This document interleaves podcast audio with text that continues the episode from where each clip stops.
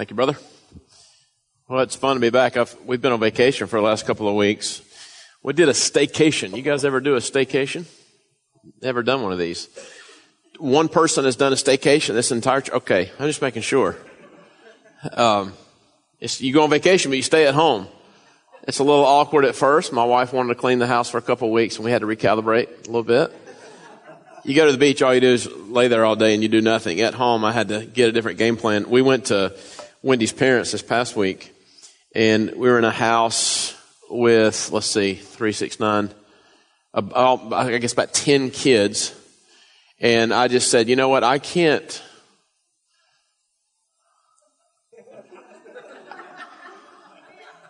I'm just realizing this is live streaming. My mother in law might be watching right now.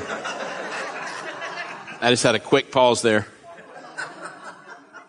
I can't sit in the house for a week. It's hotter than Beirut outside. Um, I started Googling things to do. Where's, this is South Georgia. Tifton, Georgia. It's not the end of the world, but you can see it from there. And it, you know the type of hot where it, it comes off the pavement? You could put an egg down, eat it right off the driveway. Um, we decided to go to a theme park in Valdosta, Georgia for two straight days. I'm going to be writing a book about our experience there. Uh, it's called Wild Adventures. You know, typically you think Disney, uh, Busch Gardens, Carowinds, Six Flags. Those are about right here. Think Wild Adventures. Think uh, two llamas right before you walk in, 101 degrees, enough gnats to kill a four-year-old.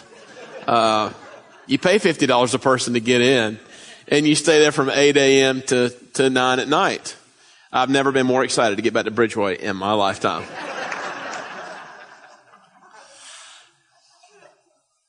You know, it does fly by though. Uh, last night I was cleaning out some pictures on my phone and I saw a picture of me and Ruthie. I was hugging her goodbye. She was two years old. I was going to speak somewhere and now she's, she's 28 years old over here. And, uh, you know, I will say before I jump into this sermon for a few hours, I will say this is, uh, if you're not careful in prophetic cultures, there's so much focus on the future that you're not in the present. Every once in a while, just stop, smell the roses. You know, some charismatics are more spiritual than God is. You know what some people need to do today? I'm not kidding. You need to go home and watch the British Open. I'm serious. Uh, the next service, I'm going to speed that sermon right up because they tee off at like 3 a.m. Uh, sometimes the most spiritual thing you can do is take a nap.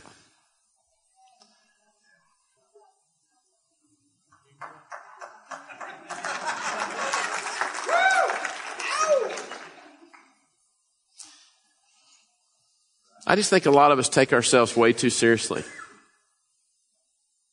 Do you know that the more I'm relaxing in Him and enjoying my life and enjoying my family, I'm growing in the prophetic like I never have in my life? I'm trying the least and growing the most. And I love the prophetic because it helps people connect with God. And the goal of my life is not to proclaim a message that people connect with, it's just to live my life in such a way that they want what I have, they want what you have. That's what I love about the prophetic is you just help people connect with God. There's a couple of questions we need to be asking at all times. Am I getting closer to friendship with the Father and who am I bringing with me? If you can say yes to both those questions, you'll win big in the kingdom. Has anyone, by the way, it, rained at the water park the other day for three hours and I was not about to sit in this pizza parlor for three hours. It wasn't going to happen. And we went to see Cars 3. Has anyone seen Cars 3 yet? It is amazing picture of the kingdom. It's all about mentoring. There is a blue race car called Igniter in the movie. How about them apples? Yeah. I think the older I get, the more I realize my destiny is not about me, it's about other people. And if what happens is we get so entitled, we think our destinies are about ourselves. You can even go after God for what's in it for you the highest form of friendship with the Father, you're always bringing someone with you. Jesus is the greatest leader in the history of the world, greatest person in the history of the world, and he always lived to lift other people up. He said something that's either true or just ridiculous, and I have to believe it's true. He looked at these guys and says, You'll do greater things than I've done. And they have to be thinking, Come on now, there's a little sarcasm in that. But he said it. Jim Collins, in his epic book, Good to Great, says the greatest leaders in the world are always working themselves out of a job. A lot of people come to Bridgeway to get a, a hit, if you will, spiritually, a pick me up, a higher form of friendship with God, is to come to Bridgeway to learn how to raise someone else up who's already in your life. I'll make you a promise. There's someone in your life right now that Jehovah Sneaky has snuck in there that he's wanting you not to get a word from them, but to take about six months and raise them up. It's a lot easier to be a teacher than it is to be a father. And the great thing about being a spiritual father or mother, you can do that at age 10. It's, it's so interesting to me living in this country. I'm so happy to be here. I'm a very proud American. I, I, I'm very thankful for this country. But in so many ways, we think opposite of the kingdom. And the greatest strength in American history is we pioneered. I mean, we've grown more in a few hundred years than other countries have in a long time. The greatest weakness in that is we, come, we become so individualistic that we even say, well, me and God, me and God, me and God. The salvific story of God was never me and God. It was, it was never this individualistic thing. Jews were always communal. Matter of fact, God's people were always uh, nomadic, traveled together, and grew together. And you know, something really powerful happens when you don't blame anyone else for why you don't have community. A lot of fathers don't even have community in their own family because they bring so much insecurity to the table. They think their children are there to lift them up. You're there to raise your children up. And I actually frustrate a lot of people here at Bridgeway at times because I don't preach here as much as other pastors typically preach. And it's because one of the things that God has shown me, the goal of my life is to raise up leaders. I um, I did a lot of exercise over the past couple weeks. I took a lot of walks, and when you walk for a long amount of time, after about 30 minutes, you can talk to God about everything. And I just started asking a bunch of questions. First question I said, please don't let me die in this heat. I did see two hobbits pass me with a ring looking for fire somewhere down there. I'm serious. It's so hot you get like chills. South Georgia. Praise God that gnats aren't up here. There's a gnat line in Macon, Georgia. They don't pass. I don't know what it is. God put a barrier there. Has anyone been around gnats? No, I don't mean flies. I'm talking about gnats. Anyway. Um, and I said, Father, I'm going to ask you a question. And sometimes it's, it's, you ever just get overwhelmed like you talk to God, the one who made everything. He can be so big that he knows every person in the world and so small he can talk to you. And I said, why am I here? Why am I on this earth? I'm always asking him questions. I'm very curious about God. He said, I put you here to raise generals. And I thought that through. He didn't say raise leaders. He told me in Chicago two years ago, I'm going to start bringing five stars to you. Everybody loves to talk about the uh, ideology of Jesus, which obviously of course, there's a reason for that. And we talk about theology of Jesus, but very few people really take the methodology of Jesus very seriously. What did he do and how did he do it while he was here? He invested in Peter, James, and John more than he did the other nine. That would really go over well if Jesus pastored an American church. You'd always be asking, where is the Lord? 18 months of his ministry out of 36, he was not doing public ministry. What was he doing for those 18 months? Jesus Christ changed the world by raising three men, honestly. Three. I promise you, as God is my witness, I did not have this in my mind when I came up here, but I challenge you. A lot of people come to me and they say, well, how do I know if I'm saved? Here's a great question. Here's a great question to that question. Are you raising up anyone in your life? What if we answered the question, how do you know if you're saved, whether or not you're making disciples and raising other people up? Man, that makes everybody nervous. Because what we want to do is to put a phenomenal communicator in a place and just come and continue to, to feed and feast and eat. God's actually trying to grow all of us. The way you grow is to lead. If you want to build deep friendship with the Father, ask Him to identify someone in your life right now you need to be raising up. Most people are so insecure, they say, well, I'm not ready for that yet. And you do that until you're about 90 and then you die. You can raise someone up when you're 10. Where's Shelly Thompson? Is she downstairs? No, she's right there. How long have you been working in children's ministry here? Since the sixth grade. You're going into the ninth grade? So I went to University of Georgia. Hang on a second. Sixth, seventh, eighth. You're going on your fourth year of making disciples down there. That's awesome. That's awesome. An indicator. Yeah, give her a hand. That's awesome.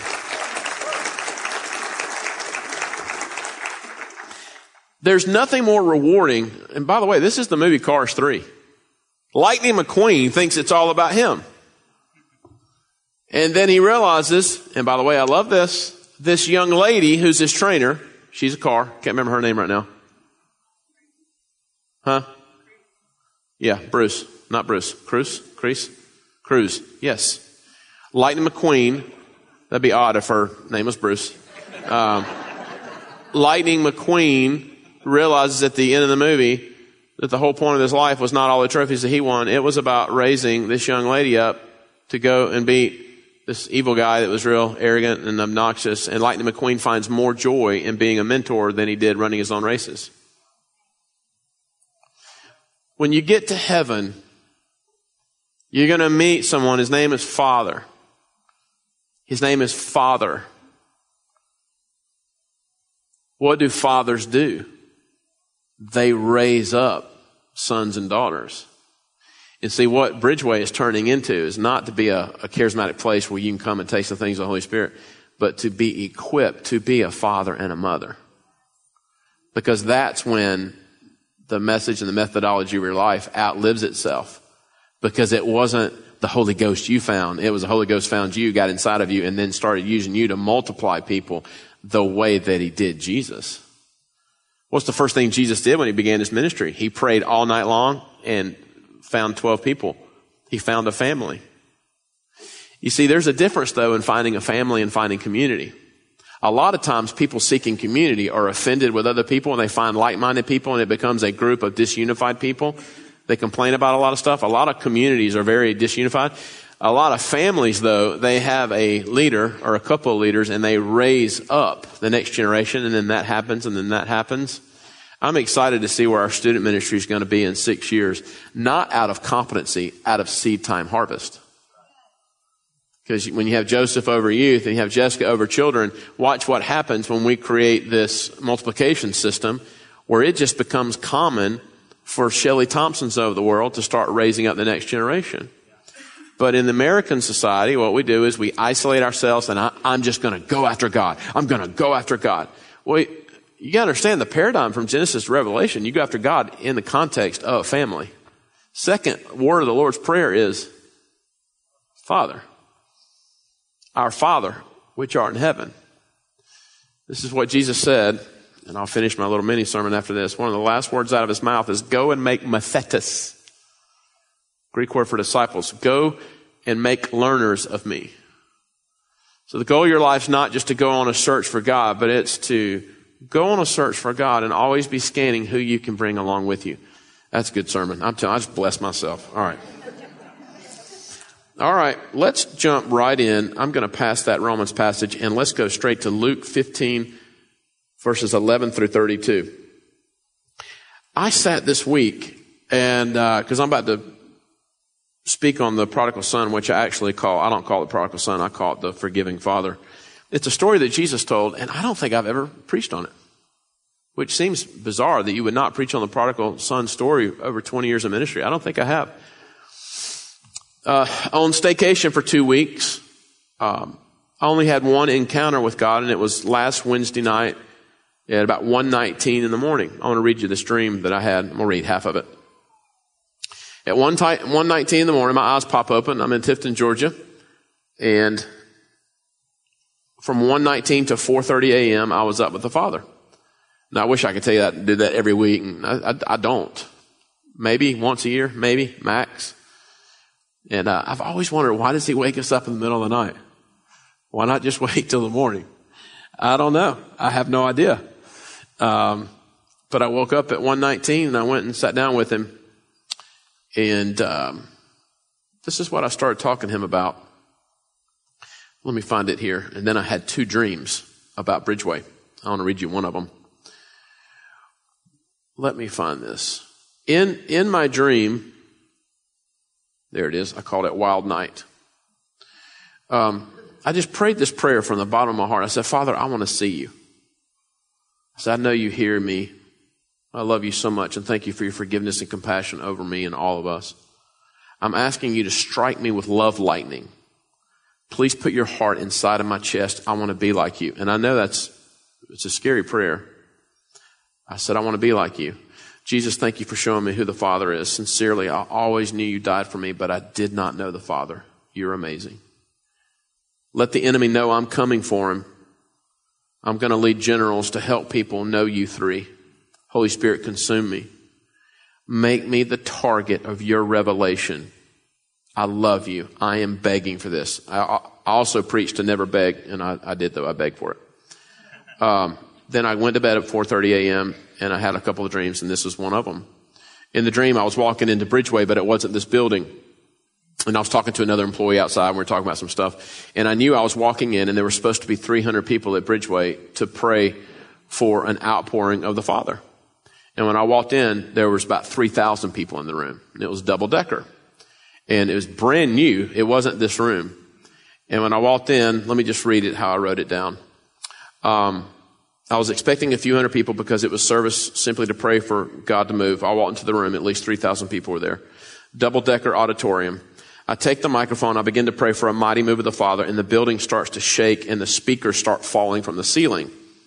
I keep praying in my dream, come with the tender violence. Come with the tender violence. People started running for their lives. It was unreal. And I saw in flashing lights, Acts 2, Acts 2. I do believe that the Father's intention for Bridgeway is a little different from the norm. We do love to help people grow here, but what's starting to happen is a corporate hunger is getting to the place where it's tugging on heaven very, very hard.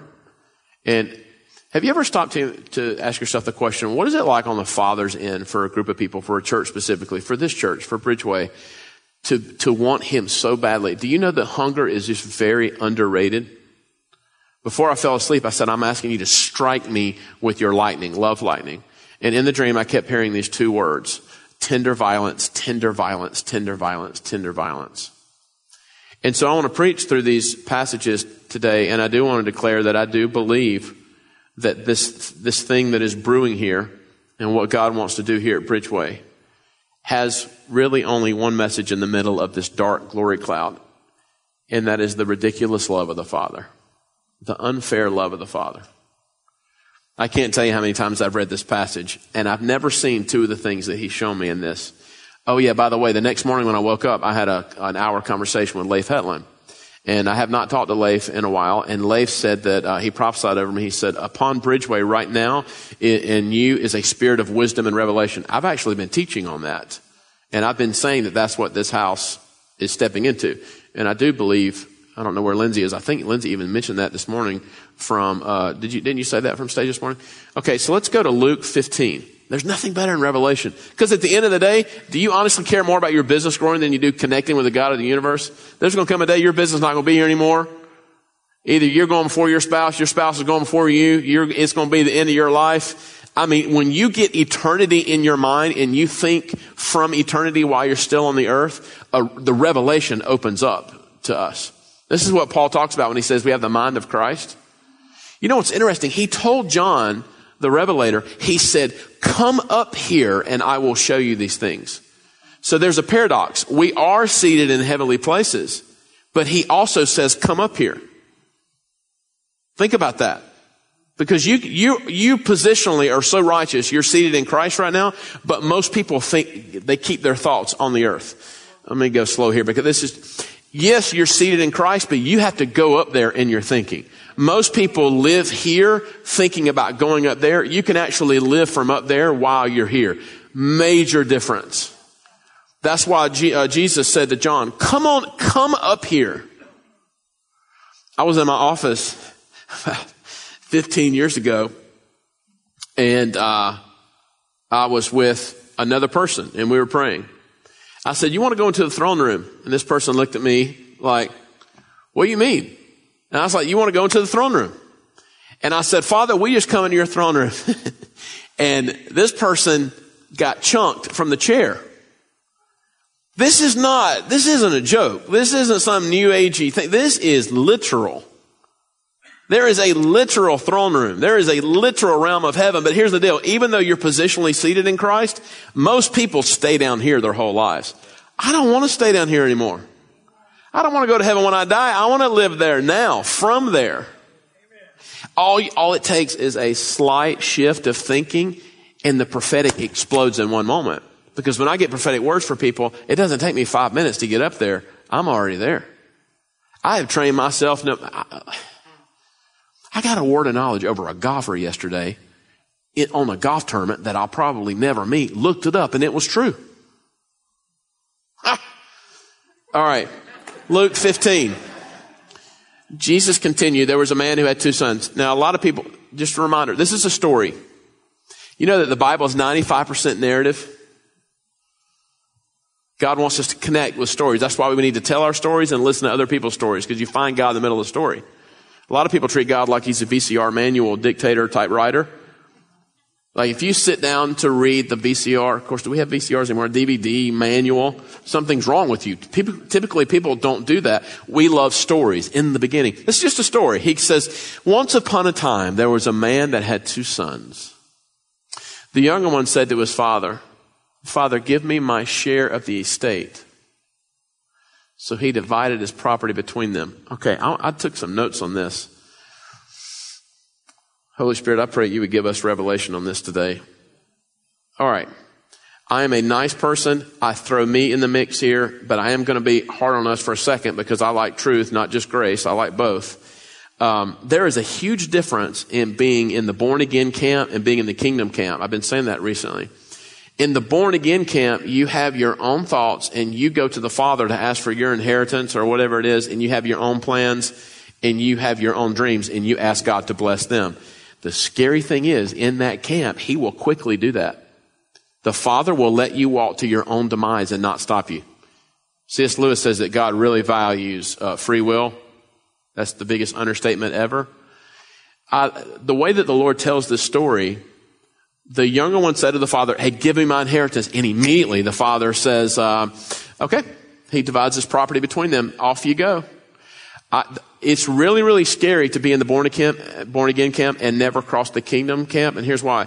In the kingdom camp, you would never go to the father to ask for your inheritance. The kingdom camp, what you say is, Father, my life is yours. What is thy will for me?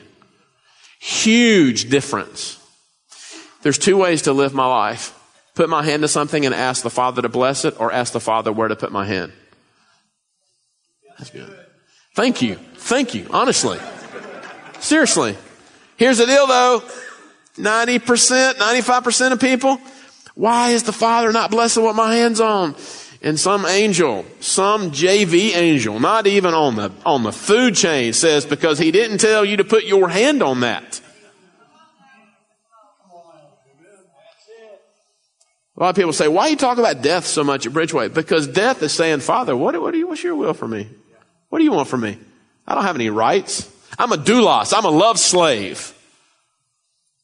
You see this progression in Paul. He gets to the point, it doesn't really matter what's next. You know you're growing in God when you can sense transition in your life. You can feel it. You can see it. And you're more calm in that than you would be if you knew all the details. I wish I could play that piano. I would just play it right now.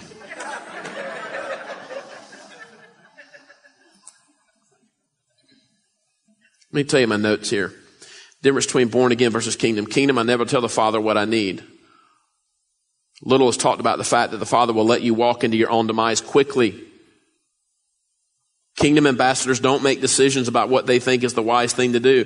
They live their entire lives on Proverbs 3, 5, and 6. We say never say never. Not true. Hang on. Trust in the Lord with all of your heart and never lean on your own understanding. Who's ever said never say never? That is not true. God is a God of the extremes. Truth is found in the extremes. Watch this in two verses. Never lean on your own understanding. In all your ways, that's extreme, acknowledge him and he will direct your path. Trust in the Lord with all of your heart. It, you would be better off to never get into the kingdom and surrender all your rights than to waffle. It's, don't do it. Oh. And then a lot of people who put their hands, a lot of people, oh man, Okay, I don't, I've never heard this preached before. When you walk in the kingdom and then you step out of the kingdom and start making your own decisions, you would have been better off never getting into the kingdom. I define the kingdom by you surrendering all your rights. Psalm 24, 1. Everything in the world is the Lord's and everything in it. The word Lord means owner. This guy wanted his money and the father didn't try to give him wisdom to talk him out of it. Okay, here you go. Let's go to the next verse, verse 13. Not long after that, the younger son got together all he had, set off for a distant country, and there squandered his wealth and wild living. I, I noticed, uh, can we go back? I noticed there, he, um, the younger son got together all he had. A lot of times in stories, it's not just what people say in a story, it's what they don't say. The father didn't try to talk him out of it and didn't say, why don't you just keep a little bit here because you may come back. The whole spew you out of my mouth thing, pick one way or the other. At least this guy just went for it. He went for it, and here's what happens. He squanders all his wealth and wild living. After he had spent everything, there's that, there's that extreme thing again. The Lord's swinging the pendulum here.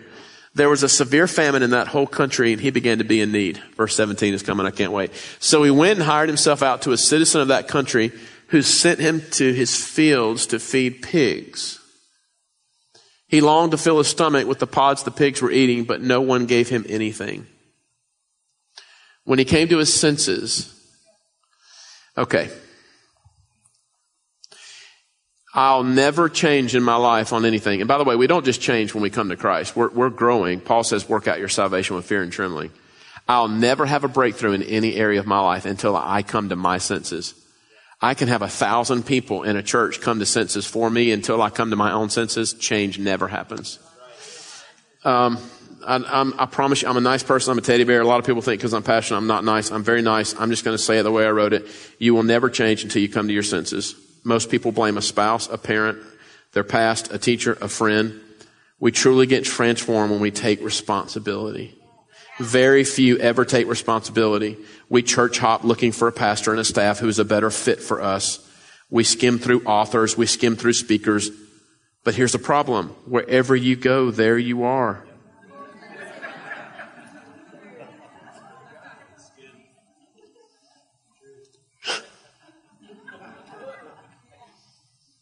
Do you want to get well? Then take full responsibility, Chad. What I notice as a pastor is that many spouses literally think their marriage would be better off if their spouse improved. Look into the mirror once a week and say, I put Jesus Christ on that cross. I deserve hell. It's only the grace of God that I'm even breathing. It's humility to come to your senses. It actually takes humility for someone to come to your senses because to come to your senses is admitting, what have I done? This story has been called the, the prodigal son story forever. When scripture was canonized, later on down the road, they would take segments of scripture and, and add like sayings to portions of scripture, and it's called the prodigal son. This story is not about the prodigal son. This story, this, this glory cloud that's coming to Bridgeway to help a lot of people, this story is about the most amazing father figure I've ever heard of in my life. There's something that happens when this kid comes to his senses that when you come to your senses and out loud you declare, What have I done? I've never met anyone like this person. The Father always immediately moves right towards you. He immediately sent him off to go squander all his wealth. He didn't tell him to leave some back.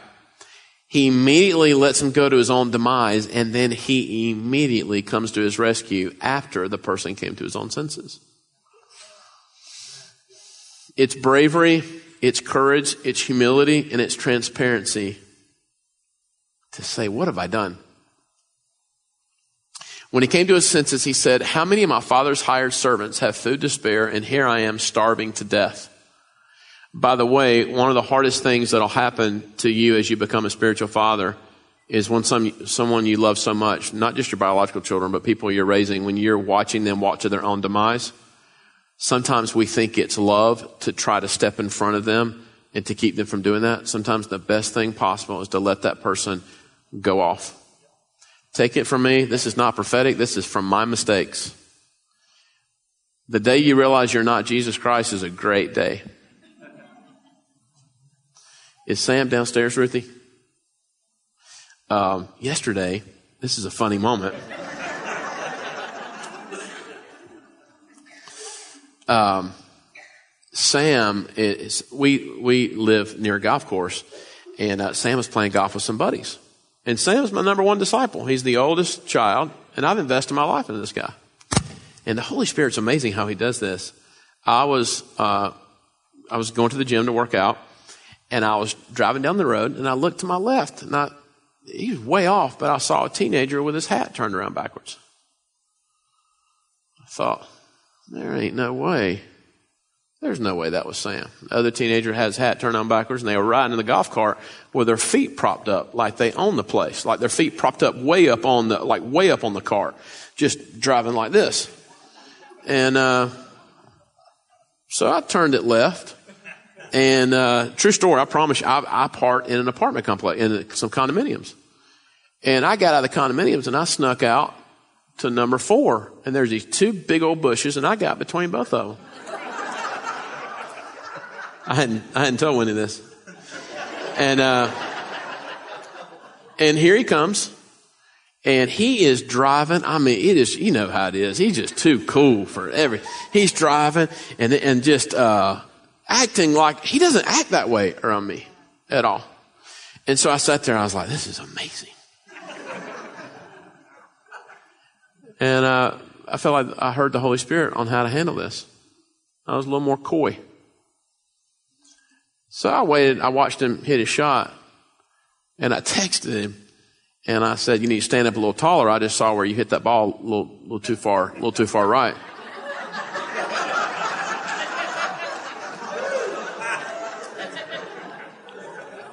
and you see him like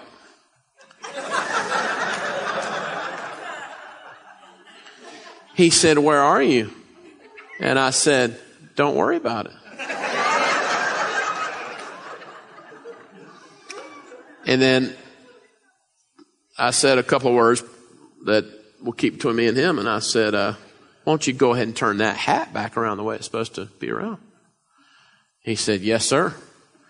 And that other teenager immediately put his feet down. There's a way in which God acts towards us, and it's so full of grace, but also so full of challenge. And the more we get raised, we, we raise up others in the same way. I did not overreact yesterday because if I would have overreacted, it actually would have stunted Sam's growth. But I let him know I was there this father lets him go off to do his own thing, but there's something about this father in this story that this kid said, I come to my senses. What am I doing? My father's got hired servants. What, what am I doing? There's something where this kid knew the father was there. He goes running back, and then the epic moment of this whole story, we see what happens here in verse 18. I will set out and go back to my father and say to him, there's a, there's a principle here that can really help you. A lot of people sit and wait on the father to come to them. Isaiah 40, 31, those who wait upon the Lord, the word wait in Hebrew actually means go. It doesn't mean wait. There's 12 disciples in a boat and it's raining one night really hard. That's understatement. It's storming. And it was Simon Peter that said, Lord, if that's you. And he actually got out of the boat. You will encounter God when you go towards him. You can sit there and wait on him like a waiter in a restaurant. A waiter is actually active.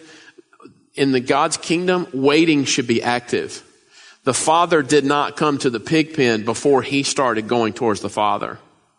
But God's so good, the moment you take one tiny turn and go back towards him, then he'll meet you. But a lot of people have a misconception, and misconception is very dangerous. We went to see Dunkirk the other night. The whole war is fought over a man's misconception. A lot of people have a misconception. I'm just going to sit here and let God come to me. You shall seek me and you shall find me when you seek me with all of your heart. You know, you may be in here and you may actually be in the middle of an addiction, or you may just be in the middle of the biggest apathetic season of your life, or you, or you may be in a really, really, really bad place. Here's the good news. The good news is the Father's there. But the challenging news is take a step that way towards Him first. Or you're going to be sitting and waiting on Him all the days of your life. If some of you have made some terrible financial decisions in your life, the Father's grace is there. But faith and grace work together. Ephesians 2 8 says, It is by grace you're saved through faith. Well, the grace is never going to leave, but faith is on my end. The faith in this story is he went towards the Father. A lot of people say, well, I'll grow in the prophetic when the Father comes and helps me grow in the prophetic. 1 Corinthians 14, 1 says, eagerly desire prophecy and all the gifts, specifically prophecy, eagerly desire it. If you can go another week without growing in the prophetic, you will, I promise you. I read an article this week about how much reading that Warren Buffett does in a week. Blew my mind. I'm going to talk to the staff about it this coming Tuesday. Uh, some of my friends have made fun of me over the years because I, I, I have a borderline addiction to reading. I love to read. And Warren Buffett talks about how him and Bill Gates decided many years ago that natural born leaders, there's no such thing. Leaders are always readers. Well, I've never had a book open itself to me ever in my life. I've never had a book just float over to me. If you want the kingdom, then go and get it. If you want the Father, then come to your senses and run towards Him. A lot of us delay God's grace in our lives because we think, well, I'll get to that soon. Soon is today. Today is the day of salvation. Some of you have been toying around with the idea of the baptism of the Holy Spirit. I think today is a good day. You say, well, I'll give my life to Jesus soon. Today's a pretty good day for that. Next verse, uh, and here it is. I'm no longer worthy to be called your son. Make me like one of your hired servants. The father has, he has uh, a problem. He's hard of hearing when you speak ignorant words. He doesn't know what you're saying. He's hard of hearing. And this is what he says. So he got up, went to his father. While he was still a long way off, his father saw him and was filled with compassion for him. He ran to his son, threw his arms around him, and kissed him. The son said, Father, I have sinned against heaven and against you. I'm no longer worthy to be called your son. But the father said to his servants, Quick. I love the word quick. He says, Quick. Bring the best robe, put it on him, put a ring on his finger and sandals on his feet. Bring the fattened calf and kill it. Let's have a feast and celebrate. I want to close with this. You know you're growing with God when, uh, when you mess up and you feel less than, instead of hiding from Him, like the old Genesis passage, you just run right to Him. And uh, you know how else you know that you're growing with God? When you realize that He's a God that loves to celebrate us even in the midst or right after our biggest mistakes. I don't trust many people anymore that don't have uh, the gift of celebration in their life. Because the closer I get to the king's table, when you get to the king's table, there's one word that's synonymous with deep friendship with God, and that's feasting. The biggest metaphor, the kingdom of God from Genesis to Revelation, I've studied this, is feasting. There's over 50 passages in the New Testament of feasting. God likes to celebrate. A lot of people's view of God in here is when you come back, you'll get to feast in six months after you've gone through your rehab. He will rehab you through joyful celebration and feasting. Tweaking your thinking just a little bit on this will send you soaring above storm clouds. Clouds that used to take you out, you can actually get above them and stay there. The joy of the Lord is my strength. I celebrate with him. Some of you need to go home today, kill a pig, grill it. Don't do it for two minutes in a microwave. Have a feast. Cook three too many vegetables. Tell one too many stories at the dinner table. Quit taking yourself so seriously. Celebrate that he's good. He's nice. He's awesome. He forgives. And the next time you mess up, his character's not going to change. Your spiritual formation is probably going to look like this until you get to heaven. His spiritual formation does not change. The character we see here is the character he'll always have. In the middle of this dark, stormy glory cloud, in the middle of this glory cloud of God, there's one huge word right in the middle of it. Love, tenderness, passion. What if the violence that was coming here was a violent love, a violent compassion, a violent tenderness? Father, I pray that Bridgeway would be a place that people would find love and acceptance and forgiveness. Father, I ask that you raise up thousands of people at Bridgeway that destroy the religious spirit through correct paradigms on your character, your personality. If you're in a faraway place this morning and you want me to pray for you, that you would just reconnect with the Father, I'm going to have you stand up right now. That's awesome. Can I have our prayer service come down? I'm going to pray for you guys, and then we're just going to have prayer service. If you need prayer this morning, you come get prayer. And I just really feel led to say this for those of you who are standing up. He loves you way more than you think.